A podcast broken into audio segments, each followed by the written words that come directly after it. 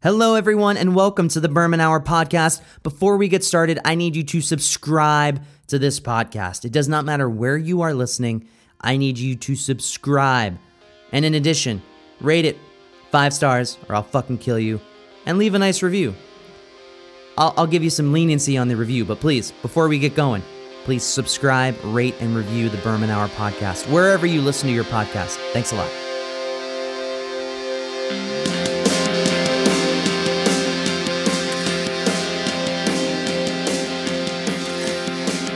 Hello and welcome to the Berman Hour podcast.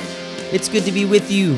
Thanks so much for tuning in. My guest this week is John Marullo.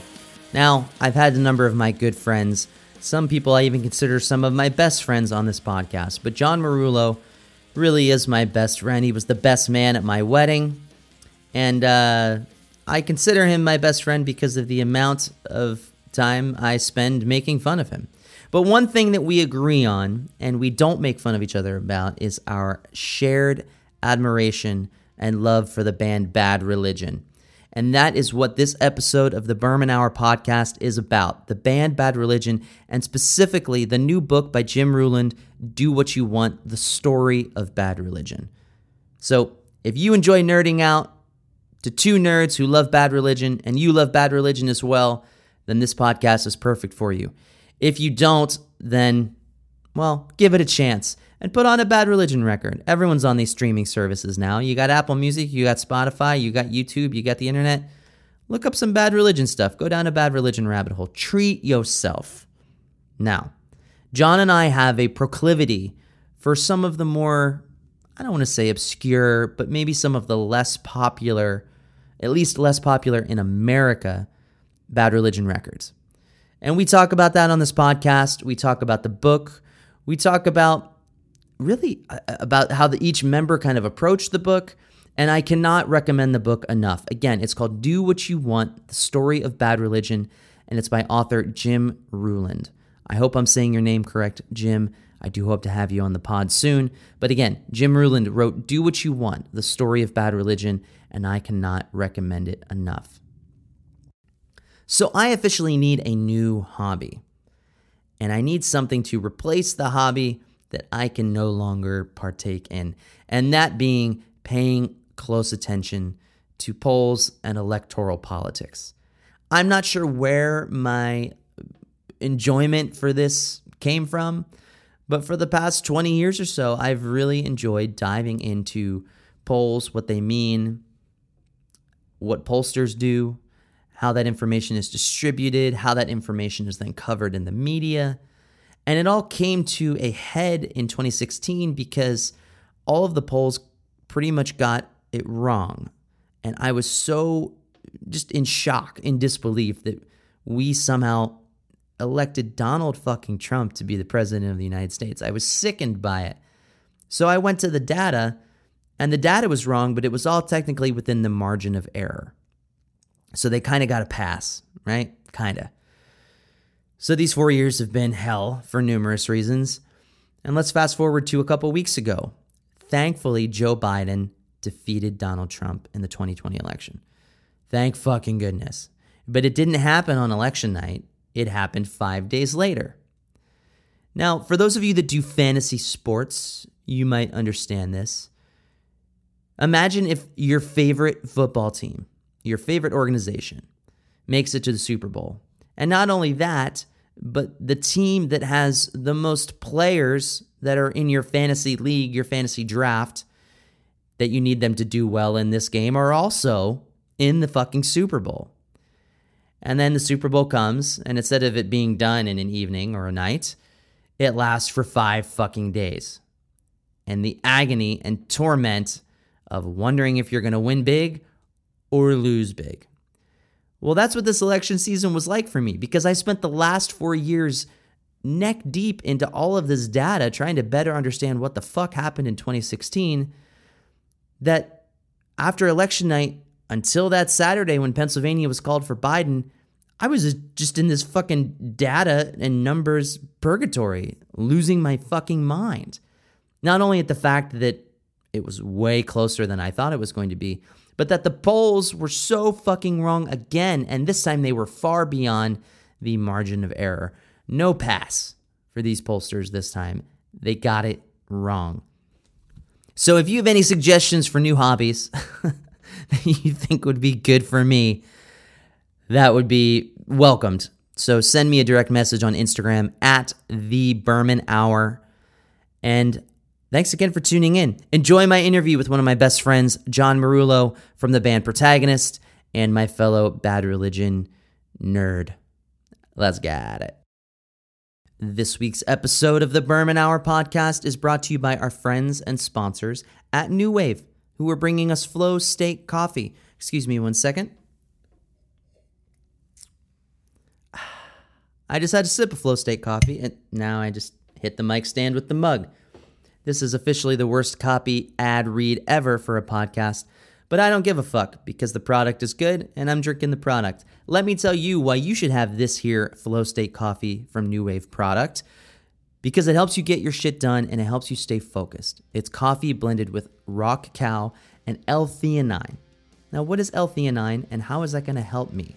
Here's how. It is an odorless and tasteless amino acid that naturally reduces stress and anxiety.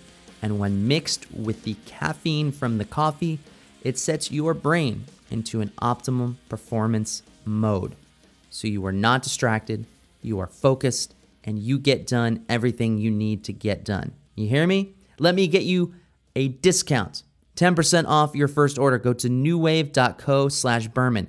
N O O W A V E dot C O slash B E R M A N.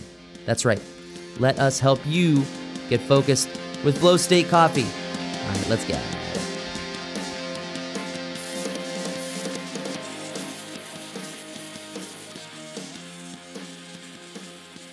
So you went back and reread some of the books. How long did it take you to finish the book initially?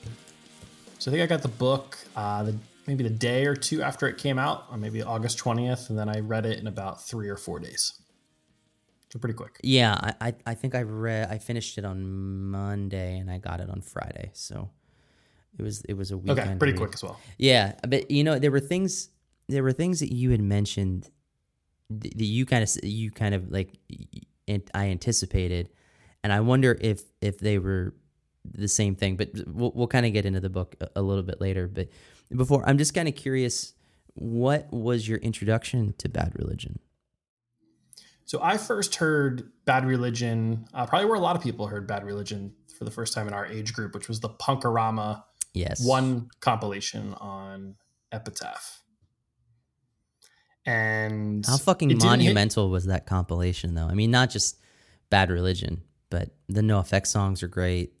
RKL, Total Right. Chaos. You know, I mean, it's it's the first time that I heard any of those bands. Uh, starting with Bad Religion into NoFX. I think you know Rancid, as you said, um, you know RKL, um, Total Chaos, and Bad Religion didn't stick the first time. Really? it didn't end up sticking. Yeah, it did not for whatever reason. I'm not really sure why. But bands like NoFX and and and Total Chaos really really stuck uh, on me more than Bad Religion did, and it wasn't until two years later on a re-listen of it where I heard "Do It Do What You Want" just stuck, and I went right Two out years and later? bought Suffer. Two years later, yeah. So I went for that whole like kind of first year and a half of like immersing myself in punk rock music without Bad Religion being a part of it. that's fucking crazy. I mean, when, when you went back to it, was it a, calling, or did you just rediscover it by happenstance? I think, and I think a lot of people, probably a lot of people listening, you can um, relate to this as well. Is when we had CD books, like CD binders, right? That had the CDs and the the, the lyrics or the, the artwork in it. And I said, let me let me give Punkorama one a listen. I haven't listened to it in forever. And as soon as I, um, as soon as Do What You Want started, I thought, what the hell is this? Whoa.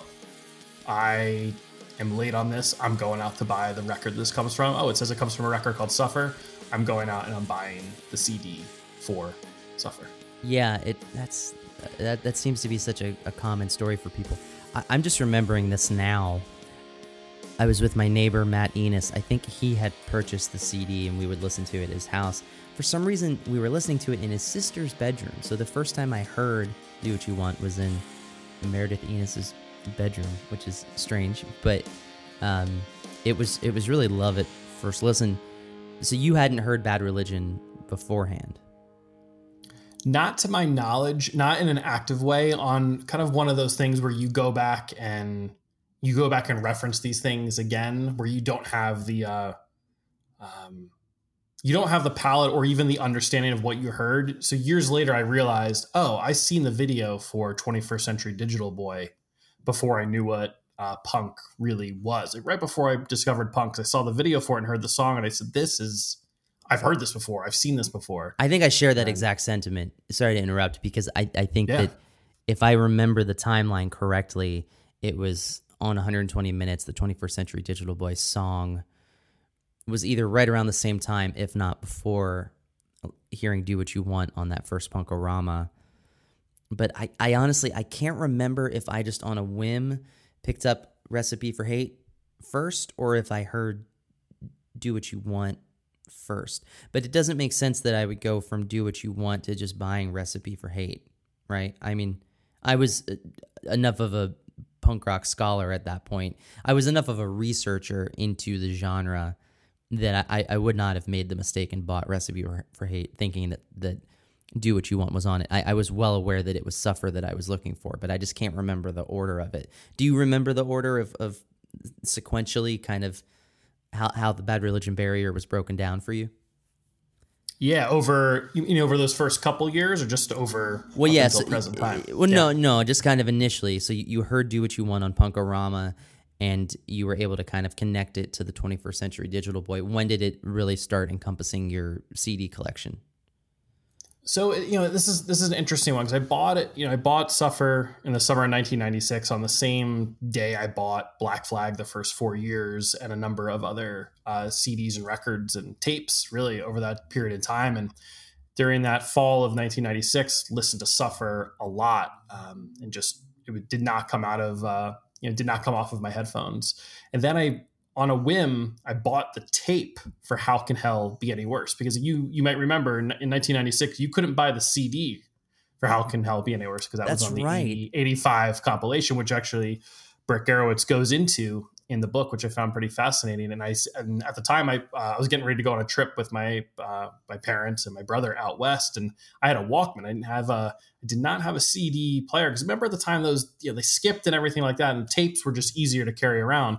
So I thought well, this artwork, you know, the famous Ed Colver uh, photo, you know, didn't know that who that was at the time, but just you know, this shot of Los Angeles in red with black type. And I remember putting in the tape player or putting the Walkman and saying, okay, this kind of sounds like Suffer, but in a lot shittier way. Like, but I can tell it's the same singer, though his voice sounds different. So it's really, for me, it went from Suffer to How Can Hell Be Any Worse? And then over time, you know, there was that period in the mid 90s to late 90s, as we're talking about here, that I didn't buy new Bad Religion records. I had heard 80, 85 uh, from from a friend, I guess, if I could remember. I knew that that was there. And then it wasn't until the New America came out in 2000 that I started listening to Bad Religion super actively again, which is probably an interesting order to go in for people and their love of bad religion. But if you go suffer, how can it be any worse? Wow. 8085 somewhere in there, and then the new America in 2000, summer 2000.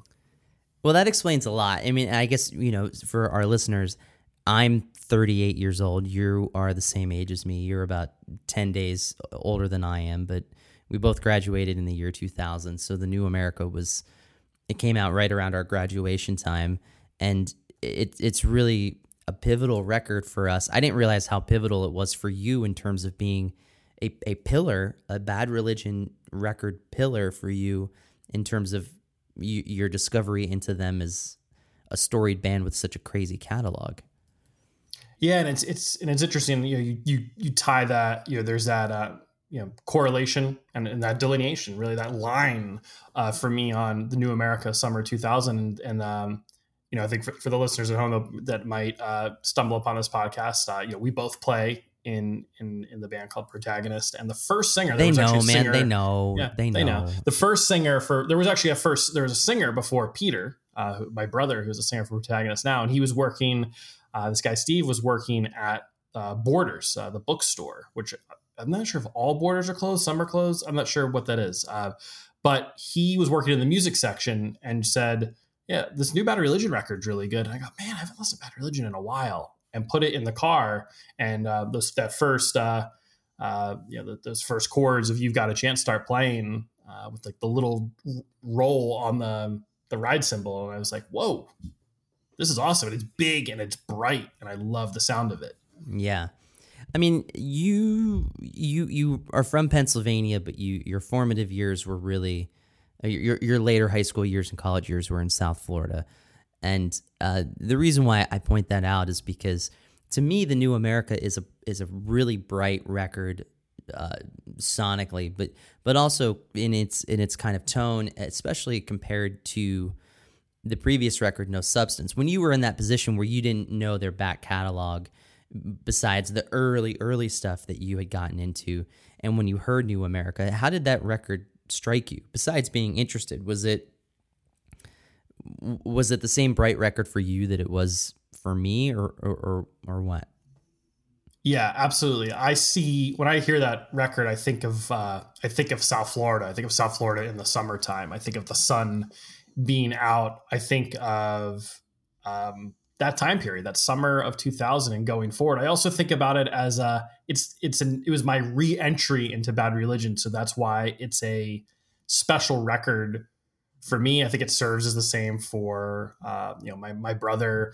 It is um, a record that when I would tell people, "Oh, it's one of my favorite Bad Religion records," people would look at me sideways. But it always brings back that feeling of this big, bright time, and also the, just that kind of that I mean, you, you, remember graduating high school and being 18 and you, you know, you getting ready to go to school or go to the next phase or, uh, you know, playing, playing in bands and trying to get shows and thinking of going on tour for the first time. It's that promise of possibility, which is really interesting because for, for bad religion, that record is anything but the promise of possibility. So it's really interesting how artists can create something where it was the end of the line for them in a lot of ways. But for me, it was the, the beginning of reentry in a lot of ways. Yeah, yeah. Well, let's let's dive into the book. So the book came out recently. It was co-authored between pretty much everybody in the band, but primarily Greg Graffin, Jay Bentley, Brett Gurewitz, and then kind of secondarily Brian Baker, and then to a much lesser extent, you've got some management. You have uh, Mike and Jamie, the newest members of the band, and Jim Ruland, who had written a book uh, with Keith Morris about Black Flag previously, which is also excellent. But the story, uh, the book is called "Do What You Want: The Story of Bad Religion," and uh, you know, it, I got giddy about the prospect of this when I heard about it, in the same way that I would a, a new record, perhaps more, because this is really, you know, there's a vagueness that always kind of existed with with Bad Religion, and I don't know if it was because I was an East Coast punk rocker and they were a West Coast band. And then when I had more of a, a sentient idea of how the music industry worked on an underground level, they were on the majors at that point. And then, uh, you know, we were always kind of missing each other in terms of, of intent. So I, I don't feel like I was necessarily meant to be a big as big a fan of Bad Religion as I became. But this book, I, I always I always hoped for something like this or a documentary like this because I imagined that it would really fill in the gaps of knowledge that that I had that uh, things that I could not decipher from the liner notes of all their records and you know the tidbits that I would get from interviews. Um, but you know, up, upon reading this, what I, I take it you like the book. How much did you love it? I mean, did this satiate your your your thirst like it did for me? I think it I think satiate's a good a good description there. It's hard when satiate. I just have to say, satiate is a uh, not very good Avail record. It's their first record. it's not very good. Just got to throw that pod, A future podcast on the ranking of Avail records. we'll do. We'll do it. Here, we'll do it. I, I am yeah. here for that as well. The yeah, I really liked it. I think, and you know, for you know, uh, you know me, you know me personally, and I can be obsessive over the things that I like slash love to the point where I can't get enough information. Right. So I think that even if the Do What You Want, the book was 800 pages long, it might not have been enough for me. I think it's a band. Bad Religion is a band that never really put themselves over in interviews, and they existed in a. They had several versions of their band that existed before.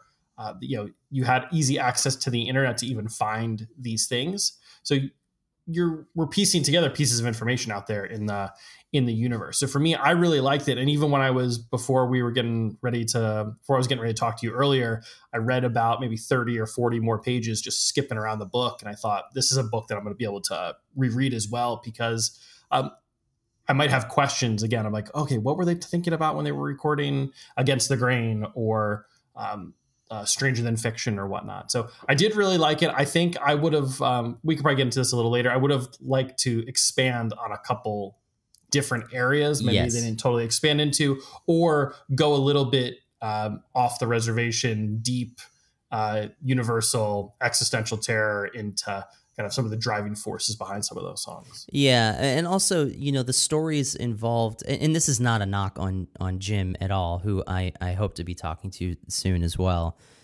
because he, he's a, he's a really nice guy, and I think at a certain point you have to be concise. It wouldn't be on brand necessarily for a band that champions the minute and 15 second songs to, to have you know this opus that's 800 yeah. or 900 pages even though freaks like us would just you know feast on that for months and months and months it this book makes sense you know it flies by much in the way that a bad yeah. religion record does and it does an excellent job at doing so however when you have someone like greg graffin who has a goddamn phd and his books are are interesting as well, and his story is interesting, combined with the story of somebody like Jay Bentley, who I I think more so than anybody, the book really goes into him, his personal life. It, it goes into his personal life deeper and Mr. Brett's personal life deeper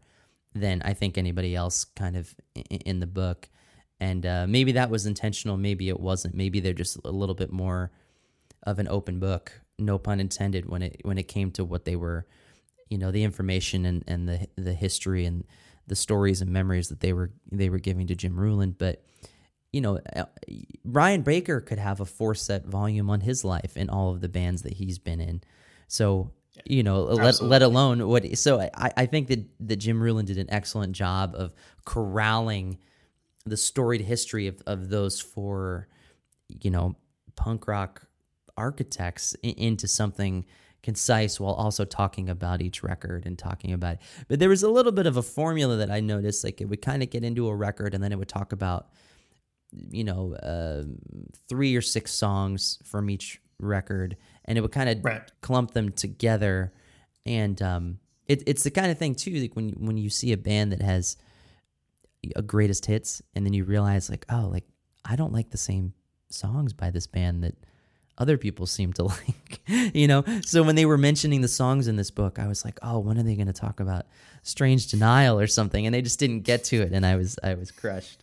Or like know. the songs that you, the, the songs that you absolutely love that the artists themselves either don't don't love or don't uh, don't cover and with the same or hold in the same regard as uh, as you just referred to a, a song from 1998's No Substance. Yeah, you know, and, and, and, but it's the same thing with like a record like let's say Against the Grain might be my absolute favorite Bad Religion record. I would have loved 10 pages of details on how Brett Gurewitz got the guitar sounds for that record. But I understand that would not actually serve the purpose of telling the story of Bad Religion. That might serve the purpose of uh, satiating the needs and and wants of of myself but um, I think the the book ain't. I, I, could give this book to someone who has not been involved in punk rock for the last twenty five years, and I think they would be able to understand Bad Religion as as a band, Bad Religion as people, and Bad Religion's role in music.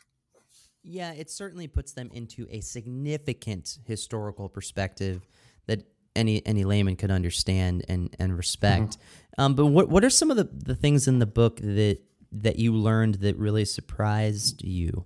I'm kind of curious to hear what your your take on that is.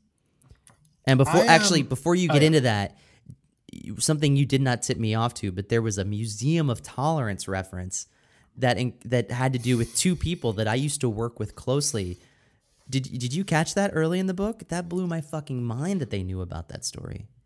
It, it took everything in my power not to call you when I saw that yeah. on there. I mean, whatever. Um, it's a podcast. I was like, we can spoil thought- it. Yeah. but I but when not only two people that you worked with, but two people I met when I went to the museum with you. Yeah. I thought I'm like we are that this book is only what one degree separated from Jeff Berman and Divided Heaven. Yeah. So for the listeners, there's there's a, a part in the book where they're talking about how all the punks would go to the Okie Dog, which you know when I was a punk rocker as a teenager, we went to fucking Denny's. It's it's all the same shit. It's just geographically different. So Okie Dog is on the corner of Gardner and Santa Monica Boulevard in West Hollywood. It is now a Fatburger, but when it was an Okie Dog in the 80s, that's where the punks went. West Hollywood is the gay community of Los Angeles. And at the time, it was, and it still is, a destination for runaways. And uh, a teenage runaway, a gay teenage runaway, was there hanging out, got accosted and jumped and beaten within an inch of his life by a bunch of neo Nazis. Years later, one of those neo Nazis had a, you know, a, a, a redemptive moment, realized the errors of his ways, and started volunteering at the Museum of Tolerance in Los Angeles, which is a uh, Holocaust education based tolerance museum, for lack of a better term. And somebody else that was volunteering there at the time uh, was the victim of said hate crime, and they reconciled their differences and began doing speaking engagements and became really quite a remarkable story for a number of years. I don't think they're still doing it. I think Tim, um, the former neo-Nazi, still speaks, and um, you know, working with they were you know they were coworkers, so we had our ups and our downs when I was a manager at the museum, but we we don't- need to get into that. But th- the way that that they kind of put it into focus when they would tell their story matched up to exactly what Bad Religion was talking about in the way that the violence was just omnipresent in in the Hollywood scene in the early 80s. And and when that when I read that line, I almost jumped out of my chair. It was incredible. Yeah, no, that was a pretty that was a pretty wild and uh, special thing to see there. And I think in that to go off of that to go off of that that thread that you started there, the you know the the opening chapters of the book talking about uh, Graffin and, and, and Bentley and Gurewitz growing up in Los Angeles, California, and in Woodland Hills, and I didn't know any of that. I've driven through there, I've driven through there with you before, but thinking of Bad Religion as 15 year old kids, Bad Religion was so young when they started. They weren't 23, 24 years old, and like some of their who became their contemporaries, which the, their contemporaries didn't really want to take these kids from the suburbs seriously. But understanding that, um, yeah, I've been thinking a lot since we've been in this pandemic about um, of, of COVID nineteen that we're missing a lot of those random moments of meeting somebody at the park, on the street, at you know, uh, school, at work, whatever whatever it is, uh, and then the, these random occurrences and these these people were gra- gravitated towards each other to start this band. I think that that was really interesting to me. I think I loved the parts that were written in the run up to Suffer um, especially. Not too much has been written about that in some of the reviews of the book. A lot has been concentrated on uh, into the unknown, is what people have been noticing the reviews of the book of like of that really being um, double clicked on, for lack of a better phrase, to really talk about Yeah. what happened there and their feelings. Because there's always been rumors about what happened to those records, what happened there. But to me, in that that the beautiful idea about with Suffer and, and a record that essentially went on, as many people have said, to change everything that at the time bad religion were cast aside written off in the words of jay bentley. People didn't give a fuck about what bad religion was doing. They were just doing their thing and when they came back together they wrote those songs quickly with graffin bringing in songs brett gurewitz bringing in songs. And i think one of my favorite moments in the book that i've come back to a number of times is when jay bentley talks about um, brett gurewitz and him driving, or I think maybe it would have been Brett Gurewitz uh, saying it. I, I can't remember which which uh, person was saying it, but the that they listened to "Suffer" four four or five times in the car, um, the unmastered version on cassette, and just looking at each other, saying, "Is this as good as we think it is?" That's a great story, had yeah. something, and it gave me the chills. It's giving me the chills right now that this record that is now going to turn 32 years old next week, as of this as of this uh, conversation that we're having right now, uh, September of 2020, that there was only f- five people in the world that knew the song because they recorded it themselves as well, which is just really special and cool. Yeah, that was something that uh, that really hit home with me because Suffer is so significant to me personally. And I, I never thought I was, you know, in, in a vacuum in, in that regard. But the way in which the manner the, the book goes into describing Suffer and manner of being a, a foundation for everything that came after it, and not in a, a braggadocious way per se, but just in a in a matter of fact way.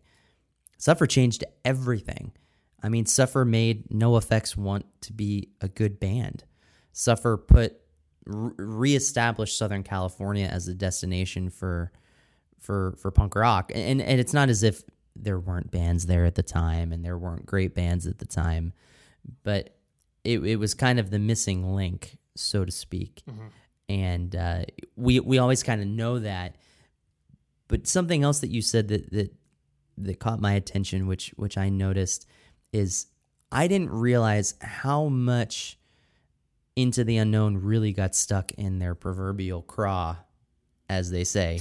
Uh, I mean that sure. the process of that record, Jay leaving the band, them releasing the record, the response, the almost the way they paint it is an immediate response to the record, an immediate, extremely negative response to the record, um, and it's something that like it's it's kind of the common thread throughout the book. They talk about it obviously as how they recorded it. They talk about the release. They go into all those details. And for a record that isn't on streaming services, you can't really buy it. It's part of box sets and stuff. You only have to go the bootleg route, which I have done. Wink, wink, nudge, nudge. But for a record that, but for a record that that you don't even, I know that your collection, you don't even own this record. I don't even know if you've ever listened to it all the way through, and I'm not judging you for it. But for a record that they've tried to wipe from their existence, they sure spent a lot of fucking pages talking about this. It was like a reoccurring thing. Did you notice that?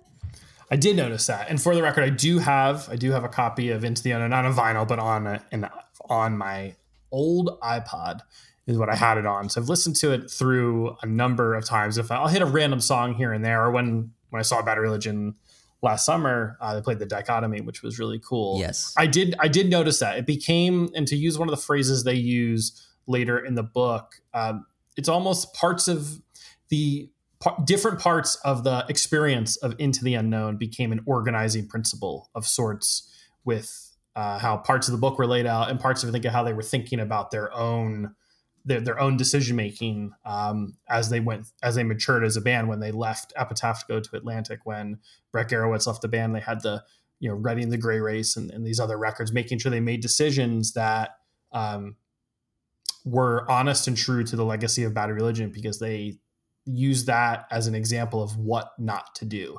That they came out with How Can Hell Be Any Worse in 1982, and all of a sudden it sold 10,000 copies. These again, these kids from the suburbs, and and I'm and I'll get. I want to want to come back. Make, make sure we come back to this idea of these kids from the suburbs. This this idea here, but that they were they were one of like the the last bands that come out of that scene at that time period, 1982, and you know, you I love how they talk about in the book that that record, How Can I Help You is not as revered as let's say the, the adolescence blue record because it was not available because what happened was they recorded the record uh, they released the record it was it was really huge and then they record a record that is so far off the vision of that and so far off what people were listening to that totally eh, you don't even because you, you don't hear about that at this point in time in 2020 taking even those chances. And I think they have, and it seems how how they talk about it, especially Graffin and Gurewitz. It wasn't so much they were taking a chance; they were just saying, "Hey, we're just trying to write songs that sound like this because Brett wrote a song like this, or Greg wrote a song like this, so I'm going to write a song like this." And people people should dig it.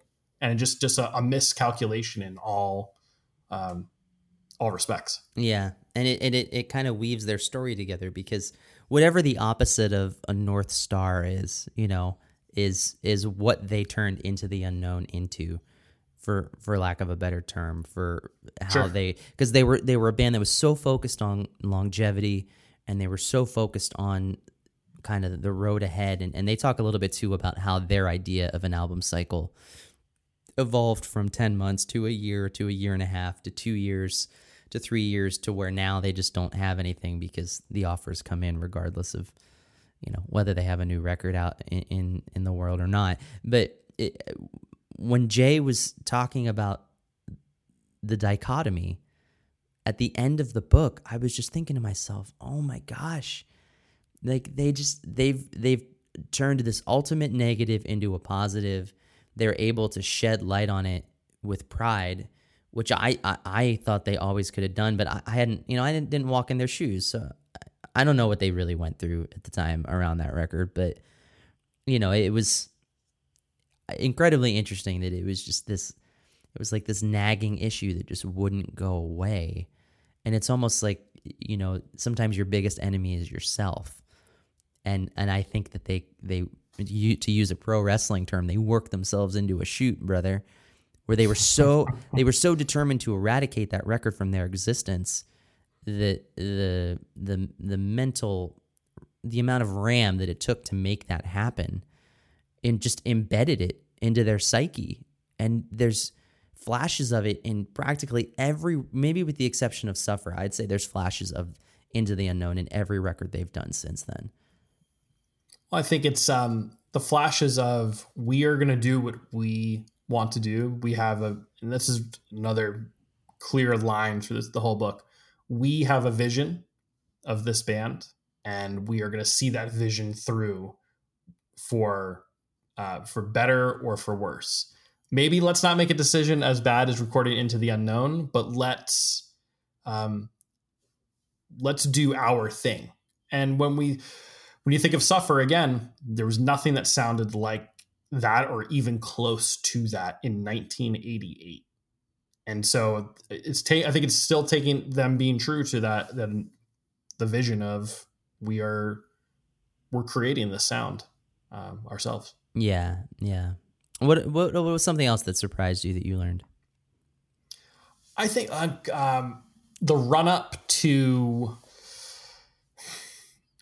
the run the whole the whole section of Stranger Than Fiction through the Gray Race, the whole the actual explanations of why they signed to Atlantic Records, why Brett Gurewitz ended up leaving, the fallout from that, the uh, the hiring or the acquisition of Brian Baker into Bad Religion, and then um, going into record the Gray Race really was a fascinating section of the book for me. I I, I trust it was for you as well. Um, and you know, Greg Graffin essentially saying like, I know I had to nail this. There was a lot of pressure on me to write this record, and while it wasn't a concept record, it had this organizing principle of the Gray Race and recording it with Ric Ocasek and Brian Baker coming into the band and knowing that um and, and and right before that saying him saying with with Brett leaving his partner essentially uh, are are we gonna throw this away right when we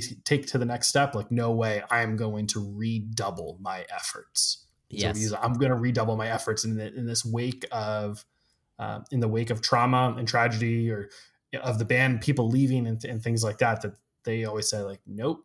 Like we are gonna do this. And and it was that time it was graffin's turn to say i'm gonna put my i'm putting my studies on hold and we're we're gonna keep going and we're gonna i'm gonna try to write the best record possible yeah and and i think too i don't know if they specifically mentioned it but i imagine that the gray race is probably their second biggest record ever worldwide behind stranger than fiction um, just because they, they do mention that it was incredibly popular in scandinavia it heightened them to a just a completely different level in Germany and other parts of the mainland. But yeah, I, I that part was really interesting to me too. You know, we look at it through the lens, and like I said, we're both 38 year old men. We remember when there were three channels, and we remember the world before the internet. We remember all that. But you know, if, if we were dealing with this now, there would be a press le- a press release from either Epitaph or Atlantic about Brett Gurewitz leaving, whether it was acrimonious or not, you know, we would know about it. And for as much as I paid attention to Bad Religion at that time, I I didn't know that Brett Gurewitz left the band until I opened up the LP of of the Gray Race and I saw this guy that looked like he was a minor threat and I couldn't figure it out and I had to do the cross reference. You know, but it's uh that was a part of their history that that was not it was it was touched upon, but it was never gone into in such detail. And the, I don't mean to knock Dr. Graffin about this, but I don't think he's the greatest interview subject because he he's not political. He's a little overly diplomatic, I think, when it comes to answering questions about the band, particularly when it comes to talking about their legacy. Um, and and that was such a significant time. And by the time the world came around to accepting a certain level of, of accessibility to bands, I would say in the mid 2000s, you know, um, the entire focus was on the story of them returning to Epitaph, which is a remarkable second act and very interesting. And, and don't get me started, but it was kind of as if it, it seemed as if the things that they had established, the faculty that they built within themselves to relinquish care about Into the Unknown, they seem to kind of repeat that in the early 2000s in regards to a lot of what they did during the Atlantic years. You get what I'm saying? I think I get what you're saying. I think that um, you know I won't I, I, won't try to guess or legislate what what uh what Greg Graffin has in his mind or heart when he's when he's giving those interviews. But I think I think but but I think the the book I think you get this vibe here is that Bad Religion are very careful to define their legacy and and how they think about it. And I'm glad they do this just because they are very much an active band who I think arguably put out one of the best records that they put out in the last 20 years. Uh, last year with uh, 2019's Age of Unreason. Absolutely. So I think so. I think that's why I think it's um, you know, to to quote, I mean, to kind of like uh, paraphrase them a little bit from the song, you know, the answer. Like uh, I think it's from the, from the answer that you know, no no bad or no better religion can no better religion song can make your life complete. That's not from the answer. It's from that's a different song from Generator. But the the idea that um, it's up to you to kind of uh, and us and the listeners both that are 38 58 and 8 to define what bad religion is in 2020 and and beyond. Yeah i just i found it i found the book to be subtly perpendicular maybe that's the wrong anachronistic to the way that they would present themselves previously in liner notes. I mean we've kind of come to expect bands to kind of wear their hearts on their sleeves on social media. And before sure. that was the thing, it was kind of in what you said in the liner notes, even if it was, you know, in kind of like a see you in the pit kind of like posturing, you know, punk thing or whatever. But but bad religious, like they never really showed their hand. You know what I mean? And and something else that yes. that I had forgotten about when they were touring in support of No Substance, I think that was the first time that they had done the Warped Tour. I saw them in Philadelphia, and I remembered the Bad Religion tent, and it was beyond just a, a even you know a, a typical Warped Tour band merchandise tent. This was a tent that had a bunch of stuff in it, and I remember I went there. I, I, I met Bobby Schayer, um, which which was a lot of fun, and it was kind of like a peek into them, but even still, they weren't. It was like they were never really open, you know. Like they they yeah. just they never they never tipped their hand to their fans. And and I I think after reading this book, it was I, I couldn't tell if that was a deliberate move, and and this is really the peek behind the curtain that we had all been waiting for, or that's just not their personality types, and we weren't. I, I don't know. We always kind of expected more. What do you What do you think? almost like we like oh, we weren't missing out after all. I think that by the time you, you talk about the Warped Tour, you know, meeting Bobby Schayer, I imagine it was probably the, the 1998 Warped Tour. Yes. Um, and I think at that point they had they had already been a band for you know, 18 years. The other large bands that were a part of that tour, the, the you know the NoFX of the world, the Rancids, Rancids of the world, were fans of that band. That's how they even got into that band.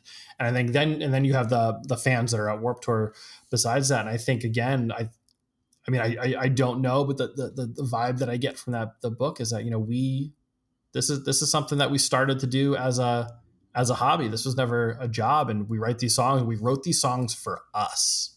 We yeah. write these songs for us, but and for some reason they really resonate with people. And they really resonate with, um, you know, people that love punk rock music. And I think for people like us, you know, growing up in the suburbs of Philadelphia, Pennsylvania, and then in in in South Florida, and, and, and getting into local punk bands that were accessible you know, oh, you see them walking around the mall, or um, you know that the Bouncing Souls would be playing down the street, or, or or Against All Authority from you know would be you know down the street.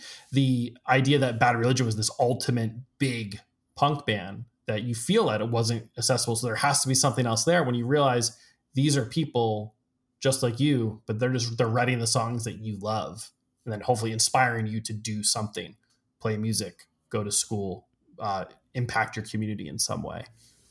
Yeah. Did you find this reading this book pointed you towards any specific records of theirs? Anything that you have really been listening to a lot since you've been reading the book? Yeah, it, it pointed me to a, a, number of things. I went back and watched the along the way video via via YouTube.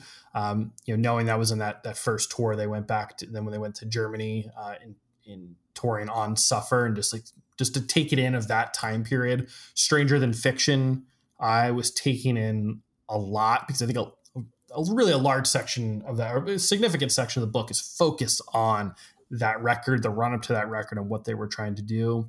And I think the process of belief is another record that I really spent uh, a lot of time with over these last few days because I see the correlation between Suffer, the record that changed everything, and the process of belief, which is uh, an album that is essentially their rebirth in fire. Both times, no one gave a shit about what they were doing. Jay Bentley says, No one came to the studio when we recording Process of Belief. We'd people had cast us aside. We'd become a parody of ourselves in, in his his own word there. So I thought um, listening to both those records back to back, Suffer and then into the Process of Belief, um, was really uh, interesting to kind of experience that energy after uh, while I was reading the book and when I was finished with it. I thought about that too because you know you and I privately constantly in the van and, and on the phone. We always talk about bad religion because we love them so much. And it inevitably comes down to eras. So there's kind of the, the early 80s era, and then there's the, the trilogy, the trilogy of Suffer No Control Against the Grain. Then you kind of have this no man's land of mid 90s with, with Generator and Recipe for Hate that are all over the place. And then you have Stranger Than Fiction, which is kind of like a, a, a, line in the sand where they really set the bar for their career. And then it kind of goes into, you know, the dark years, the Atlantic years, the years without Mr. Brett, the three years, the three records rather, without Brett Gurewitz. And then there's like, it's almost like you flip the record over and it starts again. And then, you know, you have the new trilogy that kind of begins. But but it's almost as if if you have a palate cleanse, if you have it three times, then the palate cleanse becomes the flavor. So by Against the Grain, you know, Against the Grain could be a better record than Suffer or No Control, but it was the third one in this like rapid fire succession. So it did well, but I feel like it doesn't necessarily maintain the same historical significance for a lot of people. And in the same way that the process of belief was the splash or the palate cleanse, by the time you get to New Maps of Hell, you're a little bit used to the you're used to the new and the new isn't as new anymore and then from that era you have this the past three records which have been way spaced out much more than any other time in their career and even more kind of all over the place uh, i, I don't know sure. I, I found that the records that i've gone back and really been listening to a lot have been The Gray Race, which is my favorite record of theirs, but I'm seeing it through a, a new lens, which is eh, really enjoyable. And the other record is Into the Unknown. And the more I listen to it, the more I love it. And the more I love it and the more I kind of feel like I understand it, the more it, it doesn't it doesn't sound that different to me. I, I think, you know, if they would have released that record in 1992 and not 1982, I don't think it would it would have been such such a negative a negative experience for for the fan base for the band. Um, so it, you know, it, unto itself, into the unknown is is quite phenomenal, and those those that's what I, I keep going back to is just the thread throughout the book, and I, I think Jim did an excellent job of kind of tying this together. Is th- their records are important to us because their records are important to them, and you can tell that their records are important to them. And then, yes, whereas in an interview, uh, Brian Baker, who seems to have like a very dry sense of humor and, and, and kind of a witty personality, you know, he might say something disparaging about No Substance or New America, which is his right to do. Um, but uh, having, you know, a, a, little bit of a deeper dive and having more access into what they actually felt writing those records, what they were going through when they were writing those records, um, the experience of recording those records, it it gives each one unique light. I think the only record that really just isn't like really not focused or really gone into a whole lot of detail for is The Descent of Man. They kind of talk about the title and the play on words from Darwin, but they, they don't really get much into the record and and as a res, you know as a result the record itself is I I love that record. It's one of my favorites, but it also just kind of exists as as compared to some of their other records.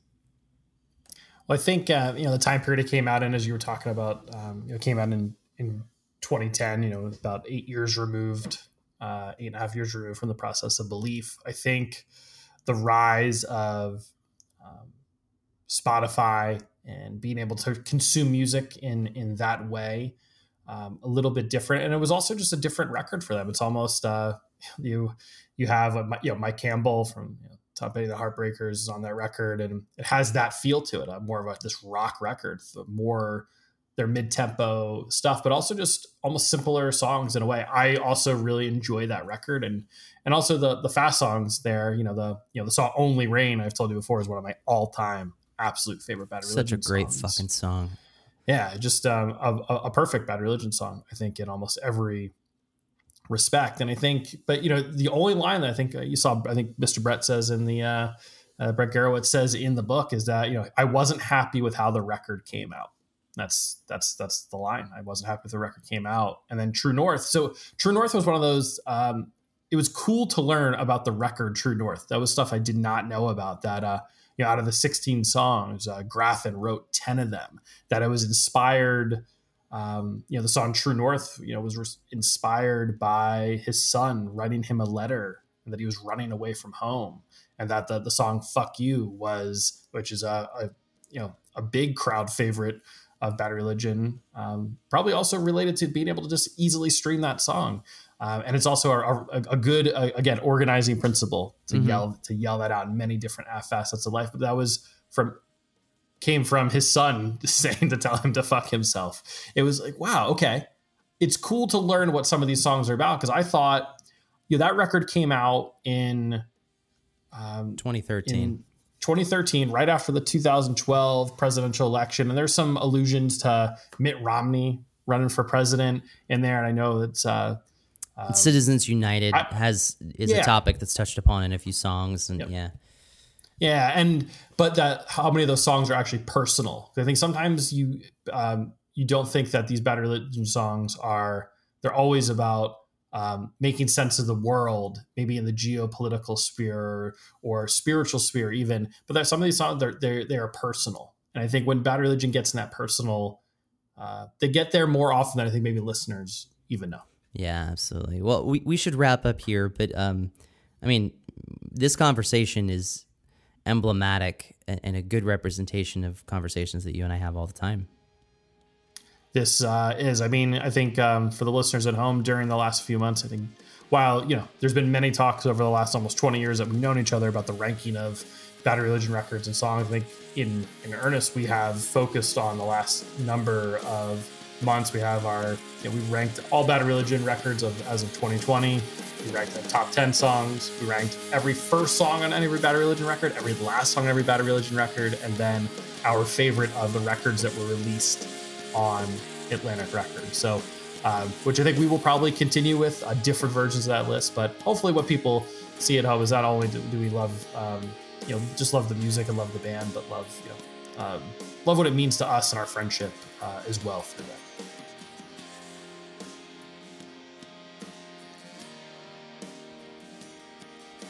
And there you have it, my interview with John Marullo. I should have mentioned that we're bandmates as well.